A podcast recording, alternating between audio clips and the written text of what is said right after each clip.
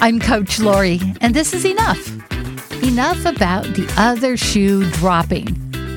Have you ever said that? Oh, things are so good, I'm just waiting for the other shoe to drop. I have felt that way so many times, and I've heard it said so many times. And what happens is when we're waiting for the other shoe to drop, we don't enjoy the moment. I remember one time telling a friend of mine, Judy, I said, Oh, I'm just waiting for the other shoe to drop. And she just looked at me so funny. And I was like, You know, like something bad to happen. And she said, Why would you think that? And I remember being so blown away thinking, I can't believe she doesn't think that.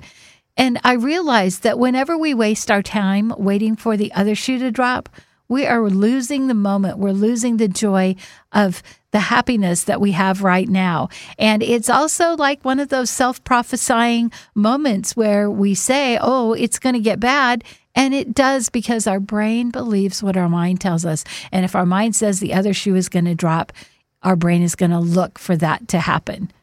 So when good things happen, when you start to think, oh, the other shoe, you just throw that shoe right out of your head and down the hallway. It is not going to drop. It's already on the ground. Both shoes are on the ground. And you have this wonderful thing happening and you get to enjoy it no matter what.